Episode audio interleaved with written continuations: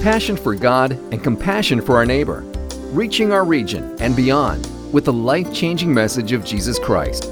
This is Crosswinds Church. And now, here's Pastor Kurt Truxas. If you're somebody who's new, my name is Kurt. I'm one of the pastors here, and we're super excited to have you today. We are in a series right now going through the book of 2 Samuel. This morning we are in 2 Samuel chapter 22. And for those of you who are keeping pace, that means we only have two chapters left to go till we're done with 2 Samuel. And we've been in 1st and 2nd Samuel for a long time, haven't we, guys? So it's going to be weird. Like, what do we do after we're done with 2 Samuel? Well, I'll tell you, we're going to go to 1 Thessalonians, and we'll begin working our way through that. And if you're all worried about the end of the world, well, First Thessalonians will help you out with that one. So we can look forward to that as we get there. Um, this week, as I was preparing to write the message after doing some research, on Thursday at lunch, I was going out to Jersey Mike's to get a sub, and my phone rang, and it was my, my son. And it was one of my sons, and he called me and he says, Dad, I've got some good news for you. And here's the challenge. Uh, you know, if you're in your 20s right now, it's a really tough time financially in this world, isn't it? The price of gas is high, uh, the price of rent is high, everything, the price of food is high. And if you're in one of those entry level wage positions, it's hard to make ends meet. And, and he's in that position. And he says, Dad, I, I just can't make it meet. I mean, I'm not eating, not, not doing anything. And I just can't pay the bills. And so he's, the good part about being in those tough times is it really teaches you to pray, doesn't it? And you start praying really, really hard. And he says, Dad, I've been praying so hard that God would provide because I don't know, you know, either I need to get a higher paying job where I'm working, or maybe God's going to provide a, a, another job.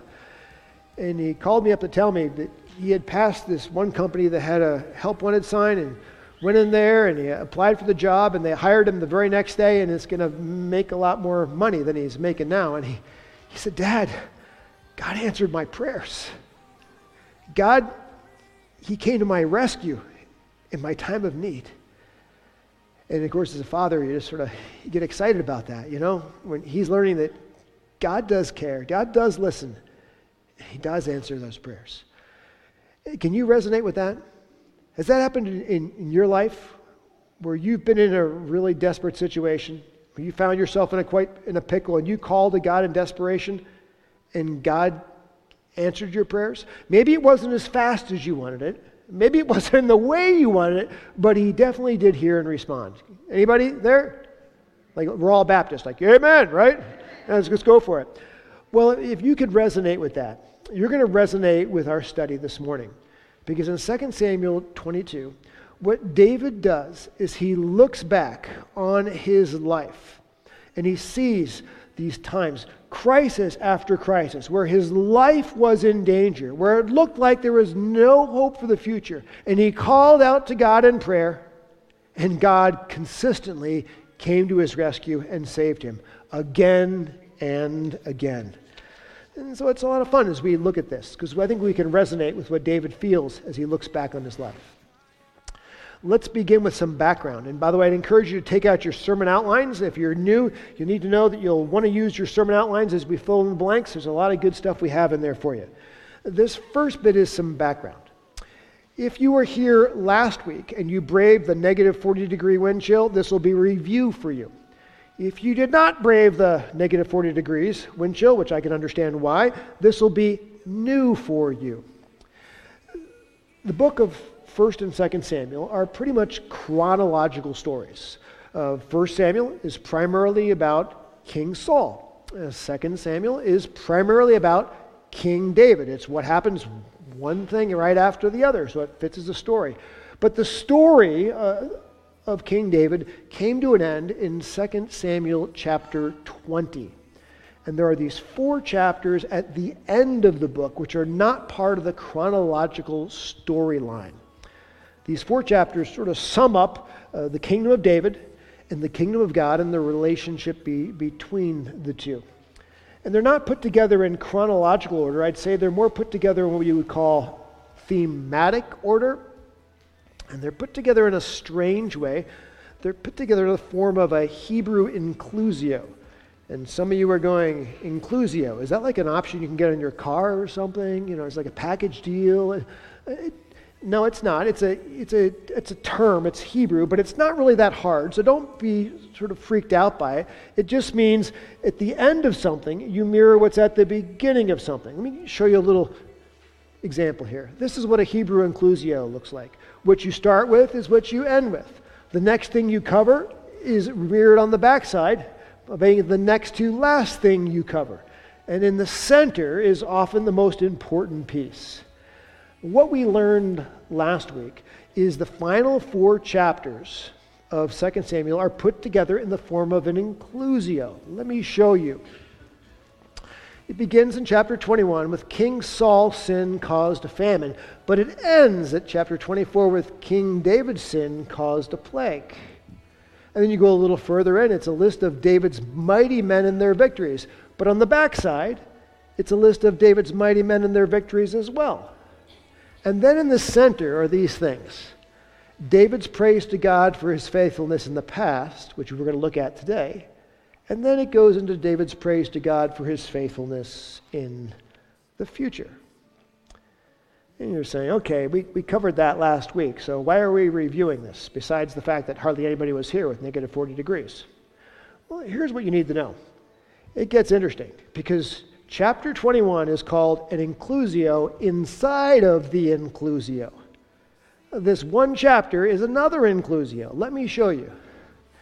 Chapter 21 begins with this it's praise the Lord, because God is my rock and Savior. But it ends with praise the Lord, because God is my rock and Savior. Then it goes and talks about David's salvation, but how it happened from God's perspective, if you could see it from heavenly eyes. But it ends with David's salvation from David's perspective, what David's salvation in times of trouble looked like with earthly eyes, where you and I would see it. And then in the middle, are these little sections about why God saved David and then how God responds to our lives. So that's how this chapter is structured. What I'm going to do is read the first verse, which is the heading of the, the chapter. It gives you an overview. And then we're going to work our way through it in the sections of this inclusio, the way it breaks apart. So, verse 1 begins with this And David spoke to the Lord the words of this song on the day when the Lord delivered him from the hand of all of his enemies and from the hand of Saul. So 2 Samuel 22 is not a story, it's actually a song. So if you're somebody who likes worship music and you're excited about that and clapping for the worship music, well, this is your Sunday because this is actually a song that we're going to be studying. And David wrote this song in response to God's salvation from all of his enemies that he experienced, saving him from King Saul, who was his one long term enemy. And we know the most recent enemy he was saved from was his own son, Absalom. Incidentally, this is a popular song that is not just found here at the end of 2 Samuel, but in a slightly different version is actually found in the book of Psalms. It's Psalm 18. It's David's third longest song that he ever wrote. It means we have a lot of verses to cover this morning, so we'll keep a pretty good move on to get all the way through. I'll give you two big picture things that he's going, big points he's going to make we don't want to forget. They are this. Number one, David's going to point out that every good thing he has in his life, every salvation from the trouble he experienced, didn't come from him, but it came from God. Isn't that true? Every good thing we have in our life, every salvation from a trouble we experience, doesn't come from us. It's God providing the rescue. Secondly, is this that God hears and answers our prayers. Sometimes we forget that. We forget that when we pray, that God hears and does respond. And as you'll see, he responds in what is very ordinary providential ways where it doesn't look like he's acting, but he actually is very much behind the scenes. So let's dive into the first part of this inclusio. Verses 1 through 4. Praise the Lord, God is my rock and Savior, is what David says. He said, The Lord is my rock and my fortress and my deliverer, my God, my rock, in whom I take refuge, my shield and the horn of my salvation, my stronghold and my refuge and my Savior. You save me from violence. And David just gives a whole barrage of different terms describing how God does one thing. He is the one who saved David in every way and like from almost everything. He says, God, you are my rock. Now, why does he describe God as a rock? Uh, Tucker, you ever seen a, like a Western movie when they're all shooting out? Where do you hide behind when somebody's shooting at you? A solid like a rock, right? Nobody's going to be shooting through a rock because God is your protection. He says, That's what God you were to me. You're the rock I hid behind for safety when things were falling apart. And he also says, God, you're my fortress.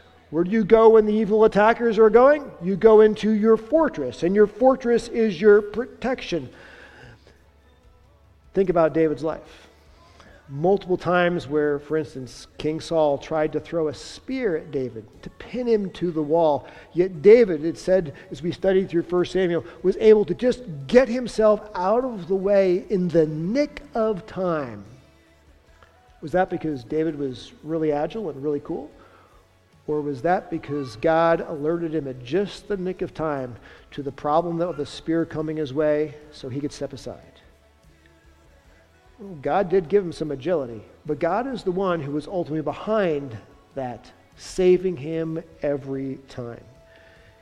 He describes God as his shield. Do you ever think about all the number of battles that David was in, but yet he wasn't injured in any one of them? Against the Philistines, against the Amorites, against the Ammonites, constantly.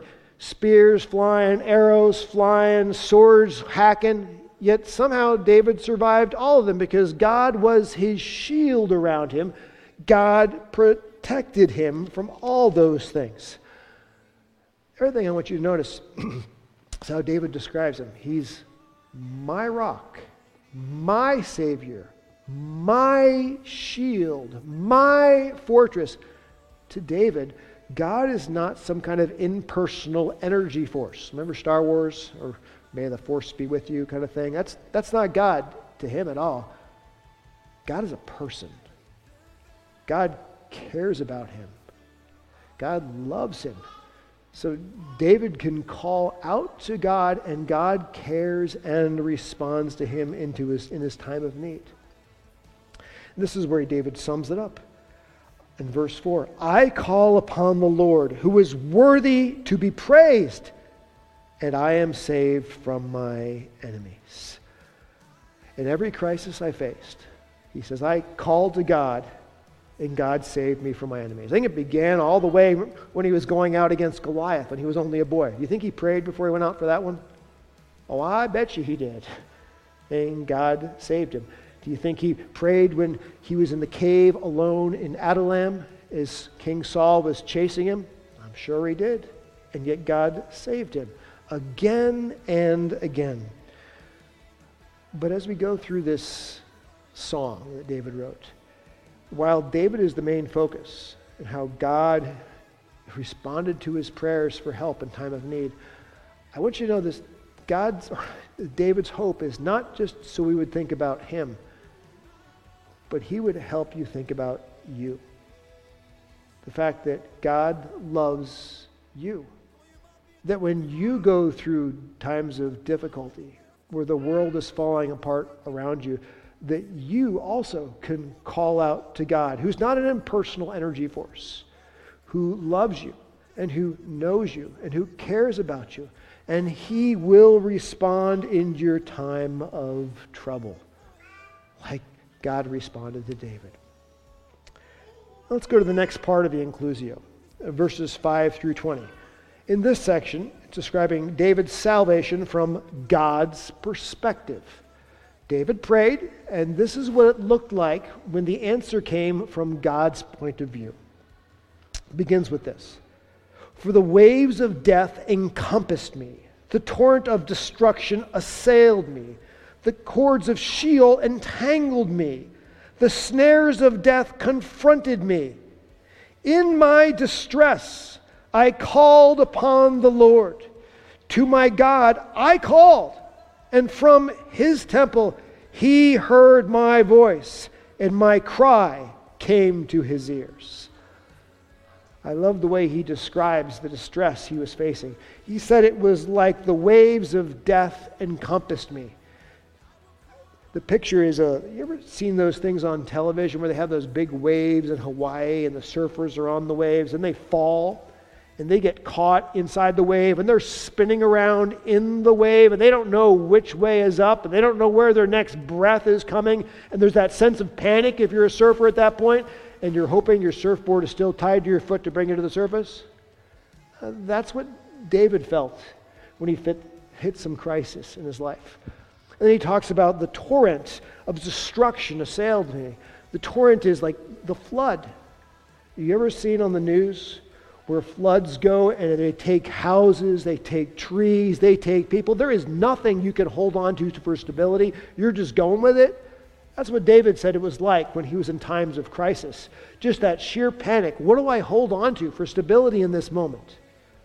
And then he talks about the cords of Sheol entangled me. Sheol is Hebrew for the grave.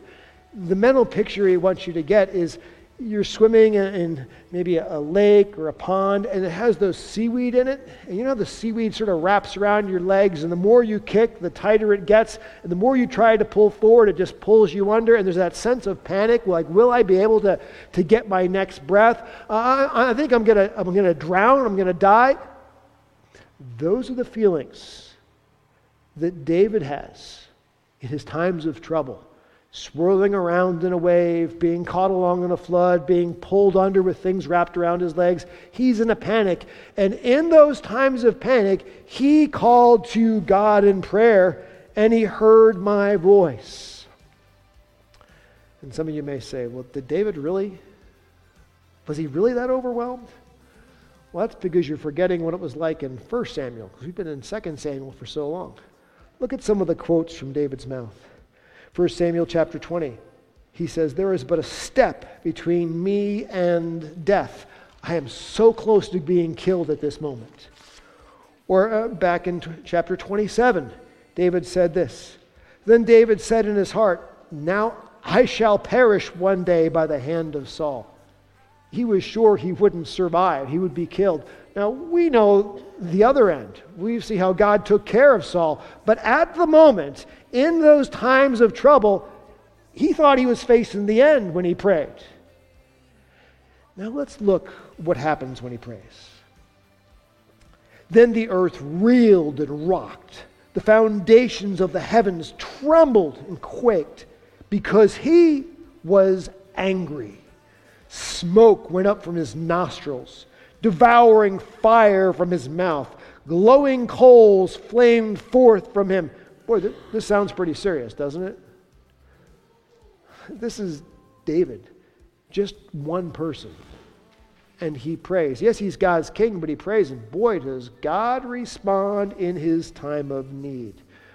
God looks pretty angry.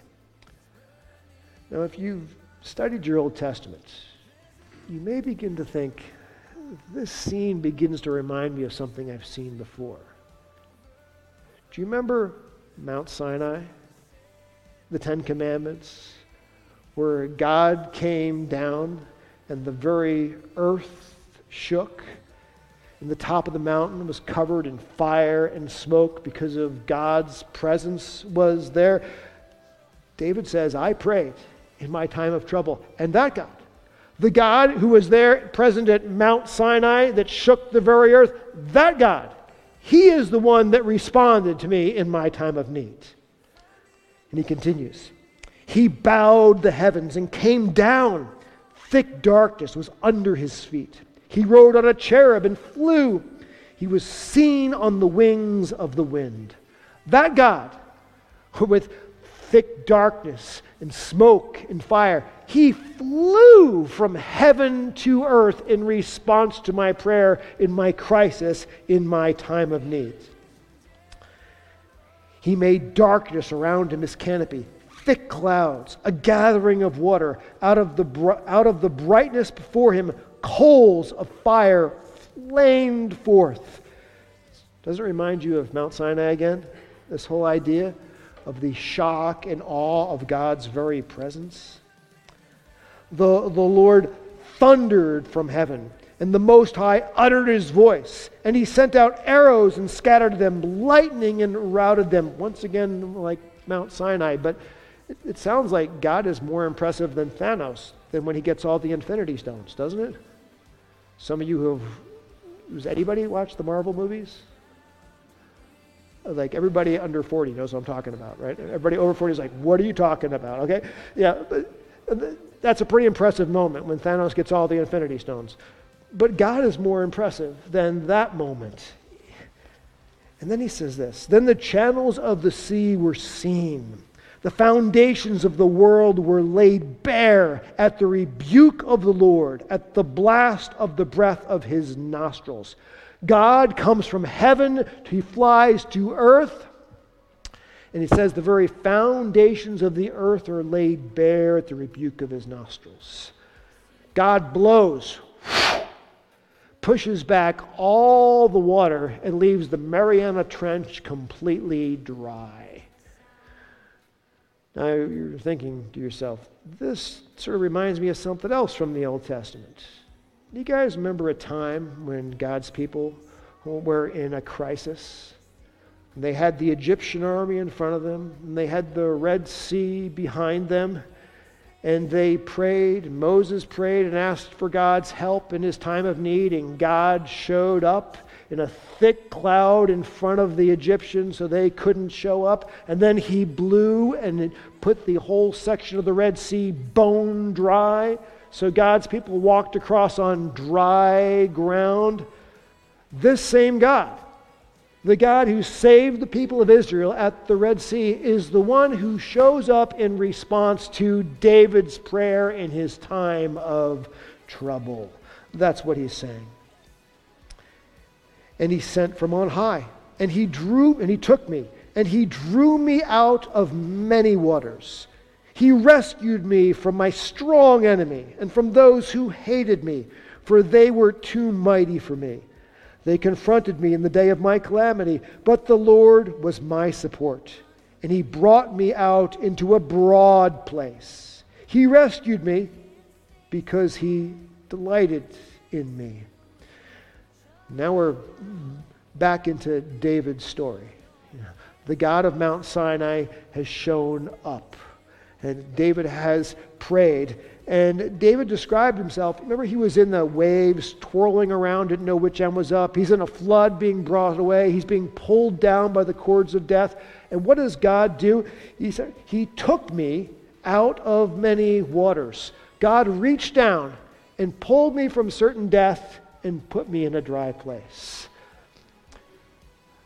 But in this section, is David is writing this. Remember, this is poetry, and this is not just poetry, it's a song.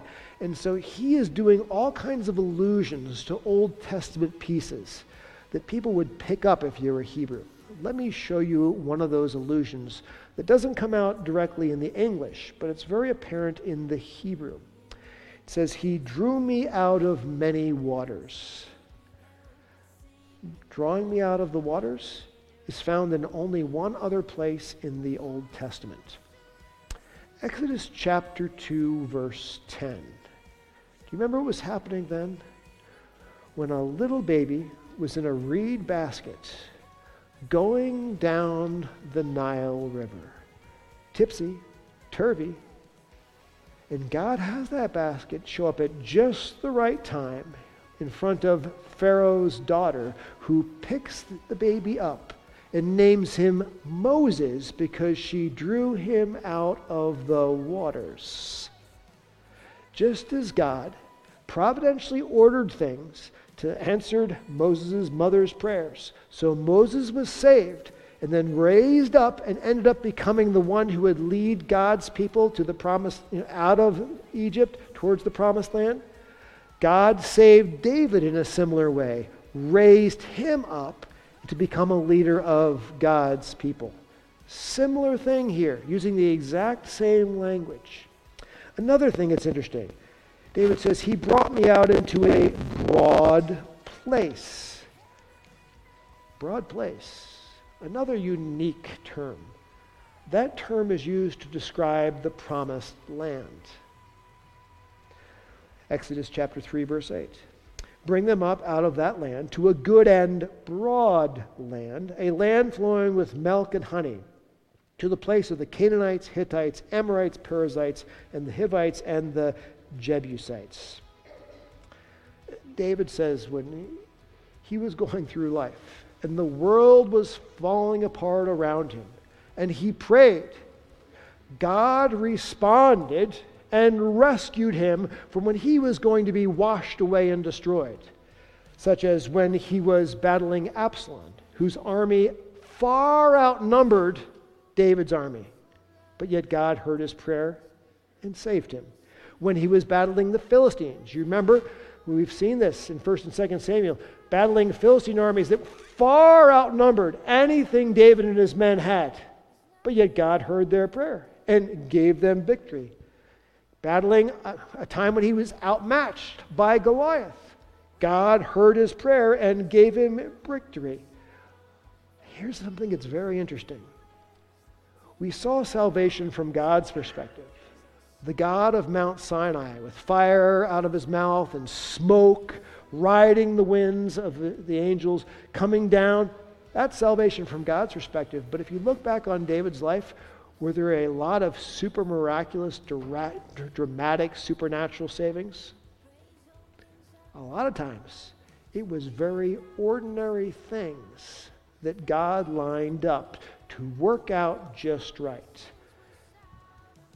The stone from David's sling, dead on accurate, because God made it that way.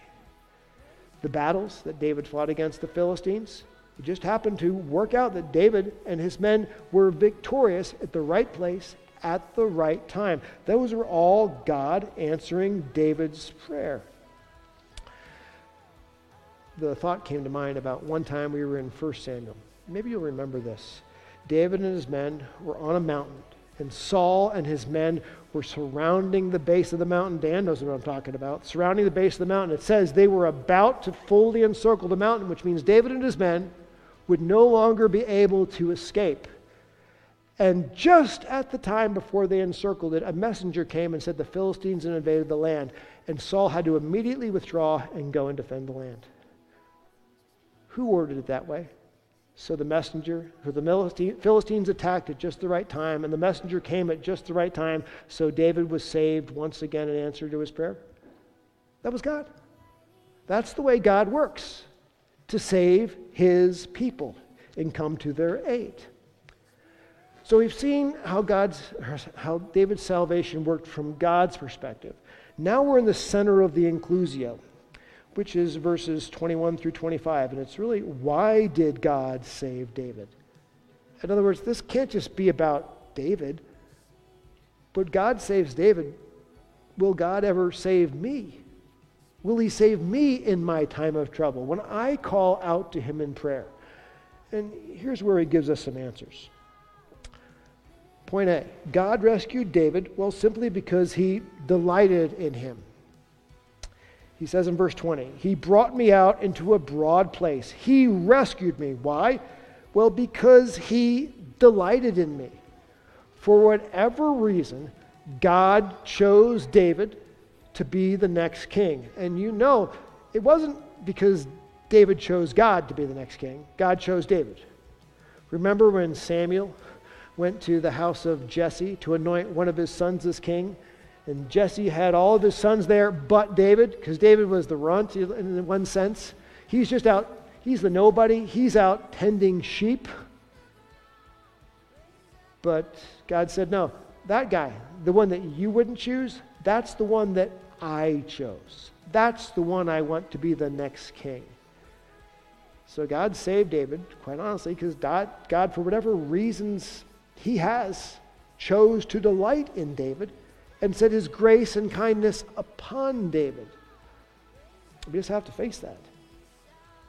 Of course, the problem goes, God, you chose David, but what about us? Would you ever choose to delight in us? Would you ever choose to be the kind of God that would want to save us? And folks, I need to tell you, if you know Jesus Christ today, God has delighted in you. God has chose you. And God has saved you in a way that's far greater than any salvation David ever experienced on earth. Think about this. God put you in a position in this world where you were born in a space at a time where you could hear the good news of Jesus. If you were born in a Muslim land, you may never even hear about Jesus. Then, when you heard the good news, God chose to soften your heart so it made sense and you responded to the good news. That was another bit of God delighting in you that you and I do not deserve. Not just that, but God says that you and I, because we are together with Jesus, are literally now called the most blessed beings in the entire universe, it says in Ephesians chapter 1. That's what we are through Jesus. There could be nothing more that God can do for us other than put us with Jesus. That is the best thing that God could ever do for anyone. And He did it for us. I, I like the way it says it here in Ephesians chapter 1, verse 3. Even as He chose us in Him before the foundation of the world, that we should be holy and blameless before Him. Folks, before the world was even created, in God's mind, He had put you together with His Son Jesus to be the most blessed being in the universe. Before you had even come into existence, He had chosen to delight in you. That, my friends, is good news. Amen? But David also gets real practical here. He says this another reason that God answered his prayers is this God rewarded David for his righteousness. He says this The Lord dealt with me according to my righteousness, according to the cleanness of my hands. He rewarded me. For I have kept the ways of the Lord, and have not wickedly departed from my God. For all his rules were before me, and from his statutes I did not turn aside. I was blameless before him, and I kept myself from guilt and the Lord has rewarded me according to my righteousness, according to my cleanness in his sight. I'll tell you right up front, as I studied for this message, there are some Bible scholars that I usually respect, but they really struggled with this particular set of verses. David, cleanness in God's sight, God rewarding him for his righteousness. He's an adulterer. He's a murderer of Uriah. Who does he think he is to claim to be righteous? And then they sort of get off into something else, and I don't doesn't seem to make sense for me. But I think it's really much simpler than that. This is what I think it is. Was David's adultery and murder, were they serious sins? Oh, yes, they totally were serious sins. We've seen that. Uh, were they forgiven? Yes, we know that God chose to forgive him of those sins when he repented. Were there still consequences of a sin? Even after they were forgiven sin. Oh, yes, we've seen that in this study. The Bible says the sword never left his family, there was always conflict in his house. In fact, he lost four of his sons in response to killing Uriah. So there was still consequences. But I think we need to be honest and say outside of the Uriah and Bathsheba incident, David was a really good, godly, and righteous king. Some of you are saying, Really? I don't know if I totally believe that. Well, I have scripture to back it up, so there. this is what I would do. Just simply go to 1 Kings 15. It says this Because David did what was right in the eyes of the Lord, and he did not turn aside from anything that he commanded him all the days of his life, except in the matter of Uriah the Hittite, and obviously Bathsheba that goes with it. This is what David is telling us. when it comes to God answering our prayers for rescue and help in time of need, folks, God honors those who honor him. It's true. Holiness, doing what's right, purity, it matters. God rewards righteousness. He rewards holiness. And this is not just found here, it's found all over the Bible. That when we choose to honor God as we live for Him, God is more likely to answer our prayers, and He's more likely to reward us according to our life. Now, this does not mean that we'll never get cancer. Obviously not. It does not mean that life will always go well. Look at Job. He was the most righteous man on the face of the earth, right? But his life completely fell apart because he was the most righteous man on the face of the earth. But that being stated, still as a general principle, God honors those who honor him. And living a holy and godly life, it matters. For instance, look at 1 Peter chapter 3 verse 12. It says this, "For the eyes of the Lord are on the righteous, and his ears are open to their prayers." That's David in his time of need. But the face of the Lord is against those who do evil. It's right there. Or how about 1 Samuel 26? The Lord rewards every man for his righteousness and for his faithfulness. Now, this is where I think many times modern day Christians sort of miss things. They're like, well, Jesus forgives all my sins, so I can sin all I want. I have a get out of jail free card, which is, in one sense, obviously very true. Jesus does forgive all of our sin when we repent. But that doesn't mean we should sin because Jesus forgives sin. God rewards righteousness. And David says, I think God really was quick to answer my prayers because I really tried to obey him and follow him and love him with all of my heart in my life. I'll give you some practical illustrations. Many times today, I see young people that they are living together, living with their boyfriend, living with their girlfriend, and they're Christians, and they say, Well, it's okay because God's going to forgive. Well, that's true. God does forgive, but you still know what's right and you're still intentionally doing what's wrong, that's not the kind of life that God rewards. That's not the kind of person where God rushes to answer the prayers, right? That's what David is saying here. Get married, honor God. That's the simple answer. Some people will say, well, I, I, I, there's some things I'm looking at on my phone, you know, that probably aren't really the best. But, you know, I, I asked God to forgive me. And I, by the way, He does. He does forgive you. But it's also not a good idea to look at inappropriate stuff on the internet. God rewards a righteous life, is what David said. Don't forget that. God honors those who honor him. Now let's start a little bit more into the backside of the inclusio. He also tells us something else about what God rewards verses 26 to 28.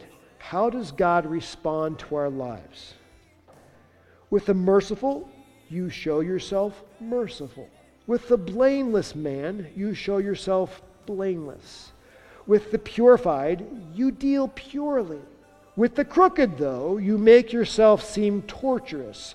You save a humble people, but your eyes are on the haughty and you bring them down how we treat other people matters because God treats us a little bit like we treat other people. Are you merciful to others? God is merciful to you. Are you humble before others? God is kind to you. This is a principle David is bringing out. But are you somebody who's crooked and deceptive to others? God will seem torturous to you. As I told you earlier, there's all kinds of little subtle uh, word plays going on in the text here. And I'll give you another one that's sort of fun. The word for crooked in Hebrew is the word tithafel. That sounds like a name, one letter off from somebody we've met before in this book. Remember Ahithophel? Ahithophel was David's close counselor, his best friend. And the heat the fell, he switched sides in the background and joined Absalom's conspiracy. In fact, he masterminded Absalom's conspiracy against David. Talk about getting stabbed in the back. When your best friend masterminds a conspiracy against you, backing your son, planning your own death. That's pretty ruthless, isn't it? But remember, to the crooked, God makes himself seem torturous. What did David do when he heard that Ahithophel had joined Absalom? Remember, he says this. He prayed, Lord, frustrate the counsel of Absalom. And then, as soon as he prayed, it says, immediately, all of a sudden, another guy named Hushai came walking up to him. Hushai was also another wise man who was known as a counselor. And David said to Hushai, You go into the city and frustrate Absalom's wise counsel. And we learned, we studied that text, that Hushai made it into the city just right before Absalom arrived. And then it was Hushai and Ahithophel right before Absalom. And Absalom says, uh, Give me the counsel about what I should do. Ahithophel gave the right advice. Hushai, Hushai gave crooked advice, wrong advice. And God twisted Absalom's heart to follow the wrong advice. And that, my friends, was the beginning of the end of the conspiracy. And Ahithophel knew it. He went out and hung himself. David prayed, and God responded from heaven, that mighty God of Mount Sinai, but he did it in a very ordinary, behind the scenes way, where at just the right time, Hushai showed up. And then he made it into the city at just the right time. And then he provided unwise counsel, which would frustrate Absalom's planned at just the right time, and God twisted Absalom's heart to take it. You see how God responds to our prayers in time of rescue? It may not be fire from heaven, but it's definitely the God of heaven showing up, isn't it? To save his people in their time of need. Now we're on the backside of the inclusio. We saw earlier David's salvation from God's perspective. Now we're going to look at David's salvation from David's perspective. How does it look like when God, David saved, God saving David? Beginning in verse 29. For you are my lamp, O Lord and my God lightens my darkness. For by you I can, I can run against the troop, and by my God I can leap over a wall. This God, his way is perfect. The word of the Lord, it proves true. He is a shield for all those who take refuge in him. I don't have the time to unpack all that, but David is saying, God, you enabled me to go against a troop, a whole group of soldiers. You gave me the military ability to fight against a number of people. You gave me the ability to leap over a wall. Like, I couldn't normally leap over a wall. I don't know where I found that strength in the midst of the battle. I don't know where I found that ability in the midst of that trial. You gave me the energy I needed to face the adver- adversity in front of me. He continues, For who is God but the Lord? And who is a rock except our God? This God is my strong refuge, and he has made my way blameless. He made my feet like the feet of a deer and set me secure on the heights. He trains my hands for war so that my arms can bend a bow of bronze. You've given me the shield of your salvation, and your gentleness made me great. You gave me a wide place for my steps under me, and my feet did not slip. As I said, I can't cover all these pieces, but let's look at some of the phrases. God, you made my feet like the feet of a deer. When I was scaling rock walls, somehow I didn't slip. You enabled me to successfully do that. You're the one that trained my hands for war. When I was in a battle, somehow I always seemed to be victorious. And that was because of you, God, not me. You gave me those abilities. Not only that, you gave me strength beyond what I could imagine. I could pull back a bow of bronze. By the way, bows are not made of bronze because you cannot pull them back. This is David saying, God, you gave me abilities. I don't even know where that strength came from, other than you. I pursued my enemies and I destroyed them. I did not turn back until they were consumed. I consumed them, I thrust them through. So they did not rise. They fell under my feet. But notice what he says here For you equipped me with the strength for the battle. You made those who rise against me sink under me. You made my enemies turn their backs to me. Those who hated me, I just destroyed them. They looked, but there was none to save. They cried to the Lord, but he did not answer them. I beat them fine as the dust of the earth. I crushed them and stamped them down like the mire of the streets. God, you're the one who gave me the ability to win in these battles. I was writing this, I was thinking about the time where we had Absalom's abnormally large army versus David and his men with their small army. Remember it, the battle took place in the forest of Adullam. And it says that 20,000 men died that day, and the text seems to imply that's just the number of Absalom's army that died that day. And then it says, and more died by the forest than the sword. That God was actually fighting and having the enemy impaling themselves on the tree branches as they ran through the woods. This is God giving David victory. And then he says, For you delivered me from strife with my people. You kept me as the head of the nations. People whom I have not known served me. Foreigners came cringing to me. As soon as they heard of me, they obeyed me. Foreigners lost heart and came trembling out of their fortresses. Talks about God delivering him from strife with the people. The thought came to mind is when David first became king, remember, he was not over king of the entire nation, he was just king over Judah. But the northern kingdom had Ishbosheth, which was Saul's son, in charge of it, as well as Abner, who was Saul's army commander. And there was seven years of war between the northern and the southern kingdom, and it was a stalemate. It wasn't going anywhere. And you know how God delivered him from that? You remember? Where God had a falling out between Ishbosheth and Abner and Abner came south and delivered the northern ten tribes to David. And David became the king of the entire nation without him having to lift a finger. Who did that? That was God. God working behind the scenes in the background.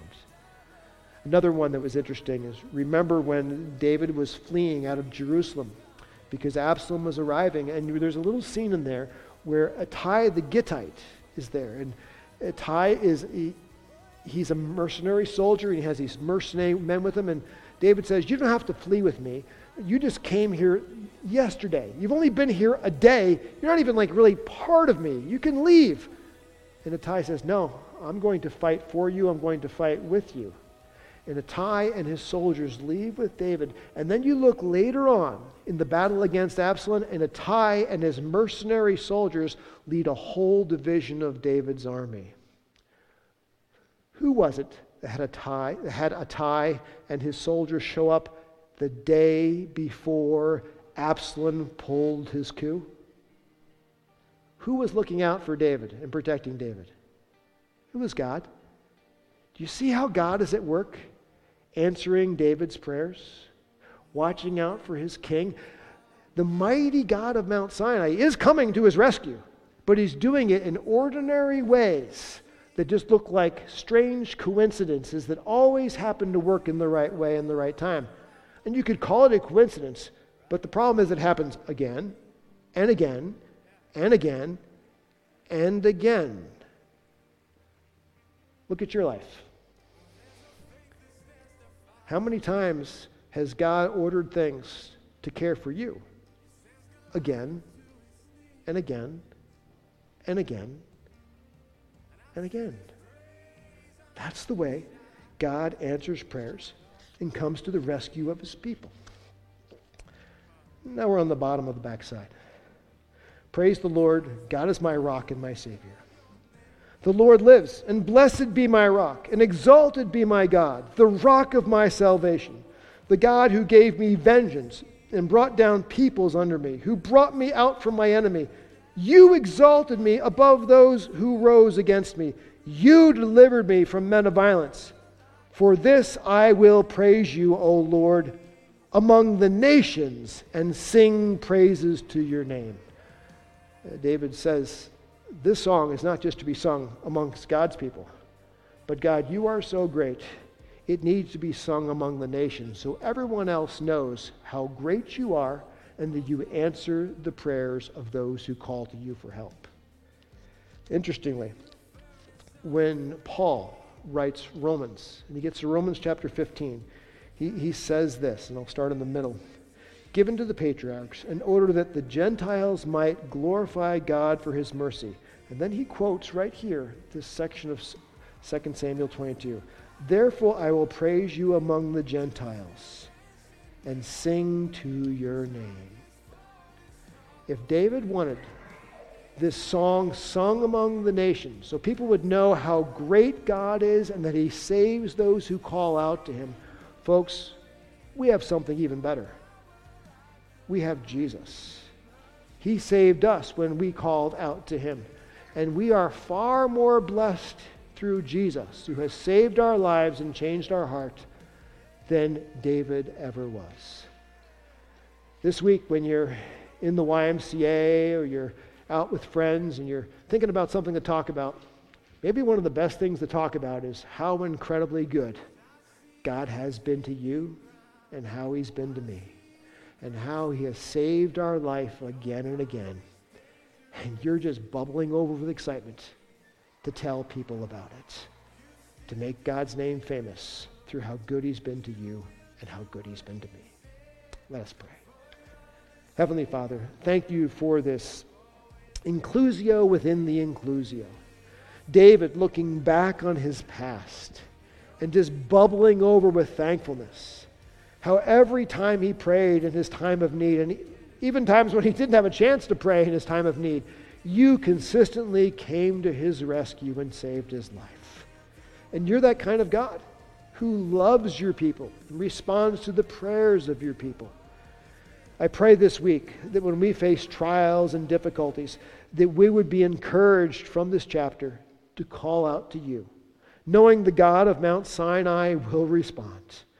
And when you respond, you often respond in sort of hidden behind the scenes ways by having just the right person at just the right time, at just the right way, sometimes just giving us the extra strength we need to continue to fight the battles. We ask this in Christ's precious name. Amen. This has been a presentation of Crosswinds Church. More of Pastor Kurt's sermons can be found online at crosswinds.tv. Thanks for being with us, and may God continue to enrich your life.